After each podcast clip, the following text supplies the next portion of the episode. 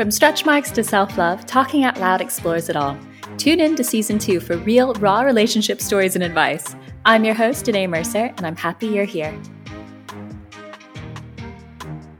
Welcome back, guys. Joining me today is Dr. Philippa Kaye, a GP TV regular, author of Doctors Get Cancer Too, and the GP ambassador for Jo's Cervical Cancer Trust. She has the most incredible journey of being diagnosed with bowel cancer when she was just 39 years old. So today she's going to talk to us about that journey, but also how it's impacted her relationship with herself, her relationship with her body, and so much more. Dr. Philippa, thank you so much for joining us. Thank you for having me. Now, I know you have such a powerful story and you have obviously written a book about it. So why don't you tell us about your, your journey, what happened, and talk to us a bit about your book as well? So, I um, am a GP and I was sort of living my life the way that you do, um, and I did not have, unfortunately, symptoms which were typical of bowel cancer. And so my diagnosis was a surprise to everybody concerned, including my medical team. Um, and in that very instant when I lay back and had my colonoscopy and glanced up at the screen and saw my own cancer myself, my whole world essentially changed. And that's what happens when anybody goes through the trauma of a cancer diagnosis. Um, but it was followed very quickly within about a week with major surgery, um, which required a stay in intensive care, and then six months worth of chemotherapy. And then after that, whilst we crossed our fingers and hoped everything was done, unfortunately, just before the beginning of the coronavirus pandemic, more lesions were found in my um, abdomen. And I had two surgeries during the pandemic, the second of which was a 15 day stay in hospital and 10 days in ICU, all alone, because that's how hospitals work in a pandemic. Um, which was obviously extremely daunting and difficult. But thankfully now I am cancer free and I wrote the book. The book is my diary. Um, and I wrote it not to be published at all. I wrote it because I couldn't not write it in a way. So I've written lots of books. I write for the press, and writing is a way of organizing my thoughts. And I wrote the diary as literally an emotional vomit on the page to try and get some order into the chaos that was inside my head. Um, and it took me a really long time, at least six, nine months to even consider publishing it. And even now, when the first book proofs arrived and my husband picked one up and then said to me a few hours later, I'm reading it, I was like, oh, I'm not sure about that because it's so incredibly, incredibly personal that someone I know reading it somehow seems almost sort of more intrusive than someone I don't know. But essentially, cancer is a lonely journey. No matter how many people you are surrounded by, you can go to everybody to appointments with anybody and everybody but the truth is is that you walk into every scan every blood test every surgery every procedure every chemo on your own that other people cannot truly know what's happening to you and I just hope that the book will make some people feel less alone on their own journey. And for everybody else, because one in two of us is going to be affected by cancer at some point in our lives, which means we all know somebody with cancer somewhere. I hope that it helps you understand what's happening to them and therefore how best to help and support them. That's such a, a beautiful goal. And I can totally understand what you mean by having someone close to you read it or see it. It almost feels more intimate than a, a complete stranger. I, yeah. I mean, I, I feel that way sometimes with um, some of the stuff I talk about on social media, which is pretty raw. It's very personal, and when a when a friend reads it, it, it feels very vulnerable. But for for you getting this diagnosis, going through treatment, I mean it's it's one thing to do that as your average citizen, but to do it as you know a professional medical doctor, that's an entirely different experience. Like h- how was that for you? Hard is an understatement. I think that I think there's a few things. First of all, doctors think that they should be super patients, and I don't know why we think this, but we sort of do. We think that our knowledge should somehow make us better able to recover, should make us quicker at recovery, and it's sort of drummed in not to take a day off work and all these other things which aren't healthy. Um, but we somehow think that our knowledge should be able to overcome our bodies, but our bodies are the same as everybody else's bodies. um, our minds are too. Um, and so you have this sort of constant battle in your head. And for me, I've spent my entire life really firmly believing that knowledge is in power. It, knowledge is power, and firmly choosing my career path to try and educate and empower as many people as I can about their bodies. And that's why I went into the media and that's why I, you know, went into journalism was to try and help translate what I call medicalese into English to help people understand their bodies.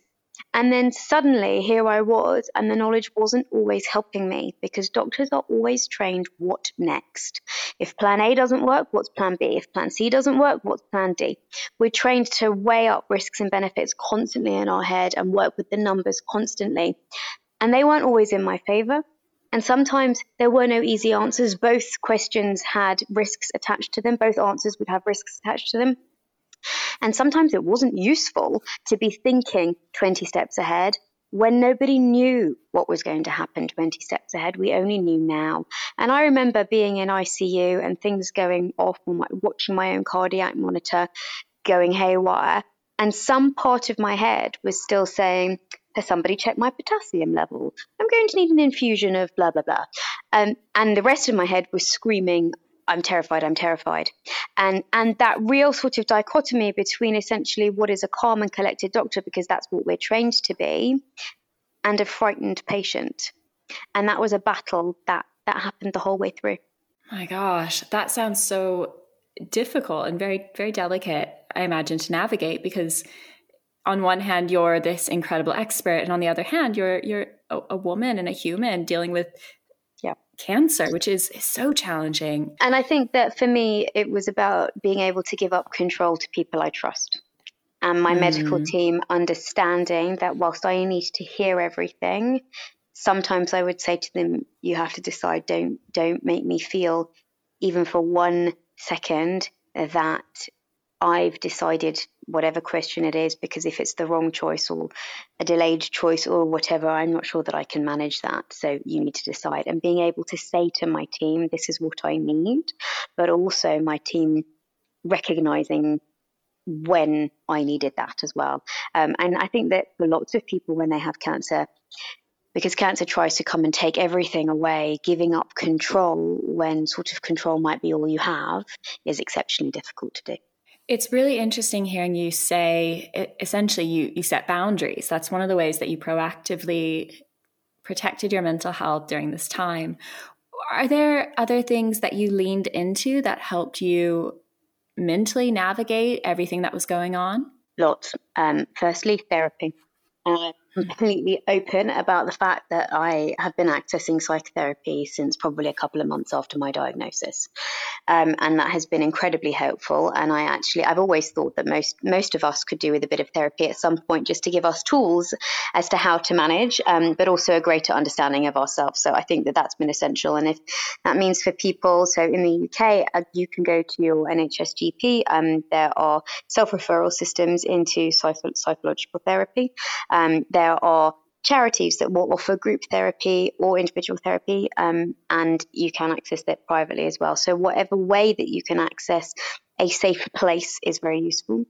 Um, the second thing that I found extremely helpful was was physical activity.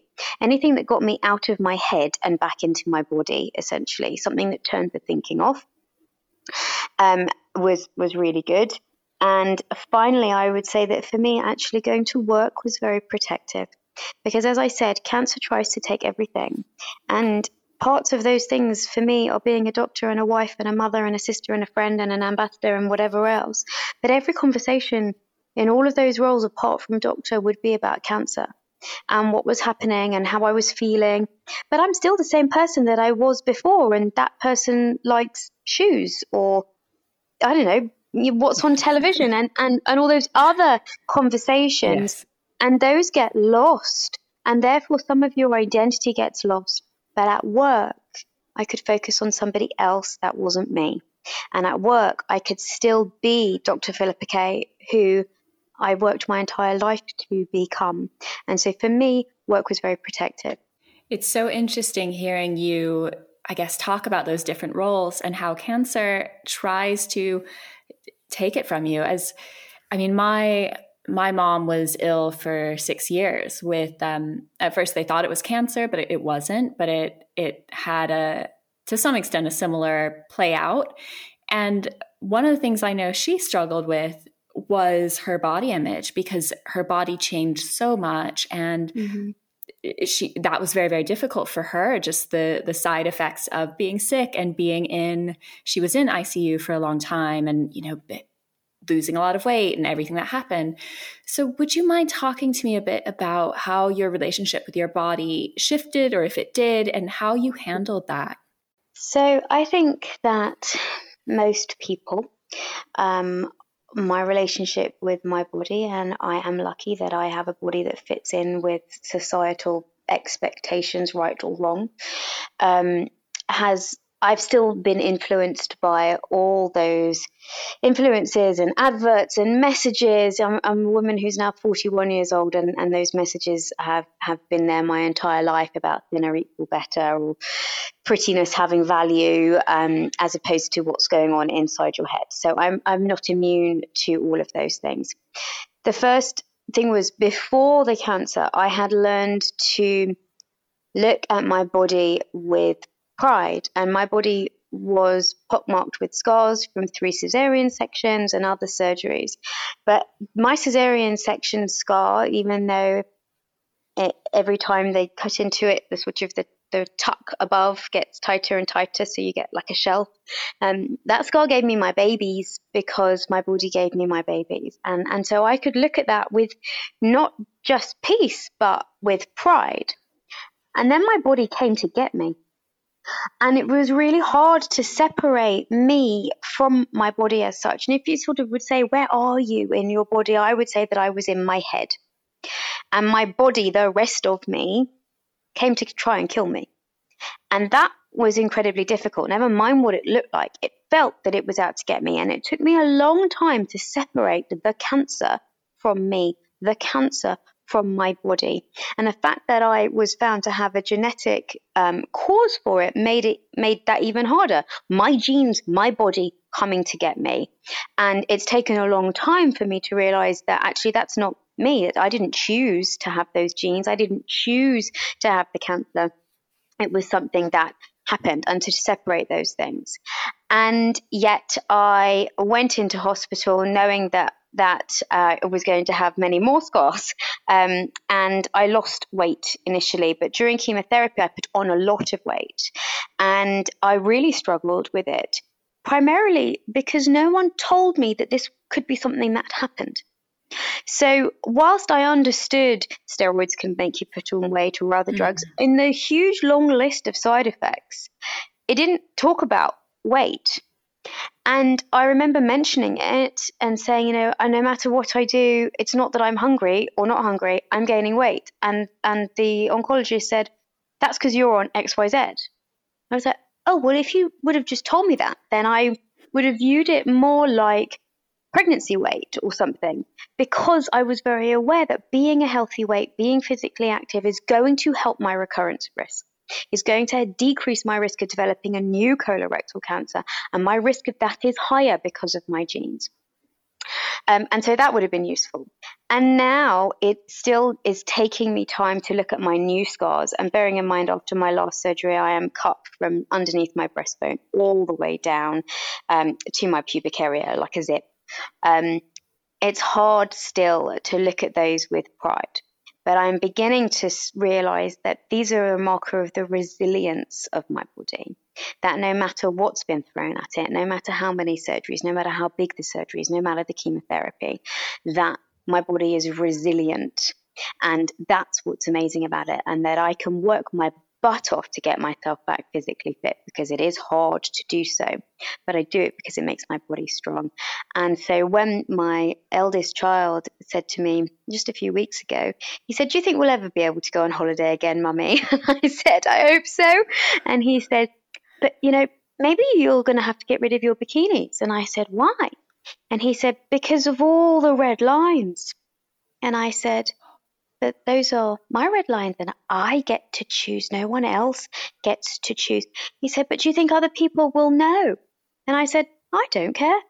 Said, and so to be able to give him the message, to be able to tell my daughter and my sons, actually these are marker of how strong my body is and that we need to be proud of them is something that I want to give. Just think that it takes a little bit of time to get there. Those are such powerful words. I mean, I again, my my mom was very sick and she had um, pretty big scars on her. Yeah, it was down the middle of her chest, and I know for her that was a long a long point of embarrassment. So I think for her to to have heard words like you just said that that could have changed her opinion so much. And I know that's exactly what you're doing for women. Is there is there anything you do like any activity whether it's sometimes if i'm struggling with my cellulite it, this might sound silly but i take lotion and i will like rub it onto my hips and i will try to think nice things to my legs. Do you do anything tangible that maybe a woman who is also navigating healing from scars could perhaps implement herself? So, so I, I do think that being able to take some kind of action gives you back control. So when cancer tries to take that away, that you whatever it is that you can do to take it back. So, for example, I have a port scar on my chest, um, and that's visible in in tops and in clothes, um, and that's fine. I don't mind. But I wore a silicon um, piece of tape over it, not because I want to hide it, but because a silicon tape can flatten scars um, and make them less red. So I wore that for a period of time. So sort of taking some control over it, um, mm-hmm. it definitely helps. When it comes to um, my my sort of relationship with my face, that's actually it's it's quite strange because after my first stay in intensive care, the when I left intensive care and I went to the bathroom for the first time because you don't go to the bathroom if you've got a catheter in and your bowels have gone to sleep because they've had surgery. Um, and it was probably about a week until I was off intensive care and able to have a shower and stand in the bathroom. And I looked up at myself in the mirror and I suddenly thought, there you are. Your skin is grey and your lips are chapped and your hair is, you know, slicked back. But there you are. I see you. I recognize you. And when we were talking with the oncologist about whether or not I, lo- I was going to lose my hair, for me, it wasn't about losing your hair or not. It was about being able to look in the mirror and say, I see you. You're still in there. And some of that is wrapped up in your hair and about how wearing a scarf would identify me as a cancer patient straight away or as somebody with something straight away. And I didn't want that to be the first thing that somebody thought about me. I wanted them to think, oh, I don't know, she's funny or she's intelligent or I want to know her more, not the first thing to be cancer. Um, and as it so happens, the kind of chemotherapy I had made your hair very thin. It didn't all fall out. But to be able to look in the mirror and say, I, I see you was really important to me. And so, as somebody that was not particularly into makeup. I'm someone that, you know, won't put it on every day. I put it on to go out with my friends. I put it on to go on television, um, but, you know, not to go to work. Putting it on to be able to go onto the news or to be able to go on television made it was much more about putting on my war paint, putting on my armor, putting on that persona because I remember that person because that person doesn't have cancer. And that was hugely valuable for me. And it might have just been a slick of red lipstick, but it was a slick of red lipstick that made me remember who I was. My gosh, I want this is the kind of like makeup campaign I want to see. That is so beautiful and so empowering and ah, my I just got chills over here. what what do you wish you would have known before your journey started? Like if someone, if a woman's listening and she has just been diagnosed with cancer or someone that she loves has, what do you wish you would have known? Oh, I'm going to get upset. um, two things. First, that you don't have to go in skipping and jumping and laughing, um, that it can suck and that's okay. That you can be angry and that's okay. You can be sad, you can be raging, and you still go anyway. And that bravery is not about running in saying, Here I am, do what you want. Bravery is not about that. Bravery is about dogged perseverance and just keeping going even though you don't want to. And you can go in kicking and screaming, but you go. And there's this idea about positivity and the need to be positive all the time. And I think it's really toxic because actually, what I need I need for you to listen how shit it is right now. Excuse my French. Um, how bad it is. Because if you can just sit with me in that, then I will feel less alone in it. I do not have to be happy about it all the time. I just have to keep going. So that would be my first thing is that perseverance, you know, doesn't have to be all sweetness and light. And the second is huge for me. The second was that I discovered that I was enough. And I discovered that in the middle of the pandemic on my own in hospital when I thought, how can I do this? How can I do this without my husband? How can my kids do this without being able to come and see me and seeing with their own eyes that mummy is still here? How can I do this without my mum? How can I? And I learnt that I could, that I'm enough. And you're enough. And that's all that really matters is that you keep going and that you understand that you're enough. Wow. Wow, gosh, you can hear the the passion and the strength in your voice and I think what you have gone through is difficult at any time, but I think especially now, now it's so hard what you have had to navigate. And honestly, Dr. Philippa, I'm so thankful that you've written this book and that you also came on the show today just to talk a little bit about your journey. Where can people find you if they want to find out more or have a chat?